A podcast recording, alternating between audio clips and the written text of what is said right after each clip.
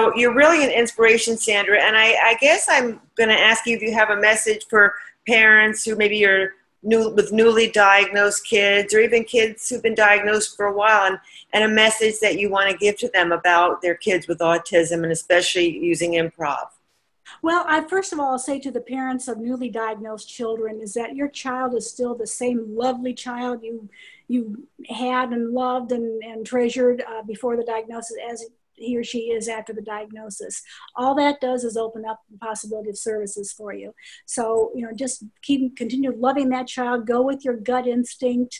You know, the child will blossom. We have been so fortunate to see children come into our program that have just, I say irrespective of therapies and everything, just on their own, through their own maturation process and everything, have just blossomed. So there's always hope. Never give up hope. Stay positive, love your child. And that's about the best advice I can give.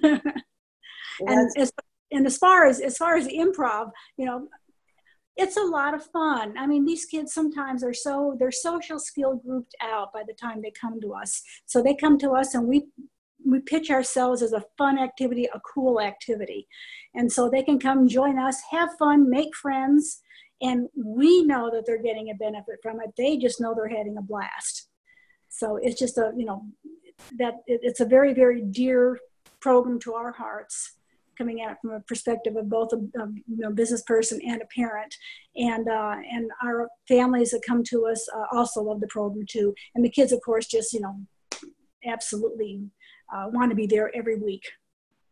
That's wonderful. Well, thank you for the mission that you've been on and the energy you're contributing to help so many and inspire those of us who are working with kids in improv and autism.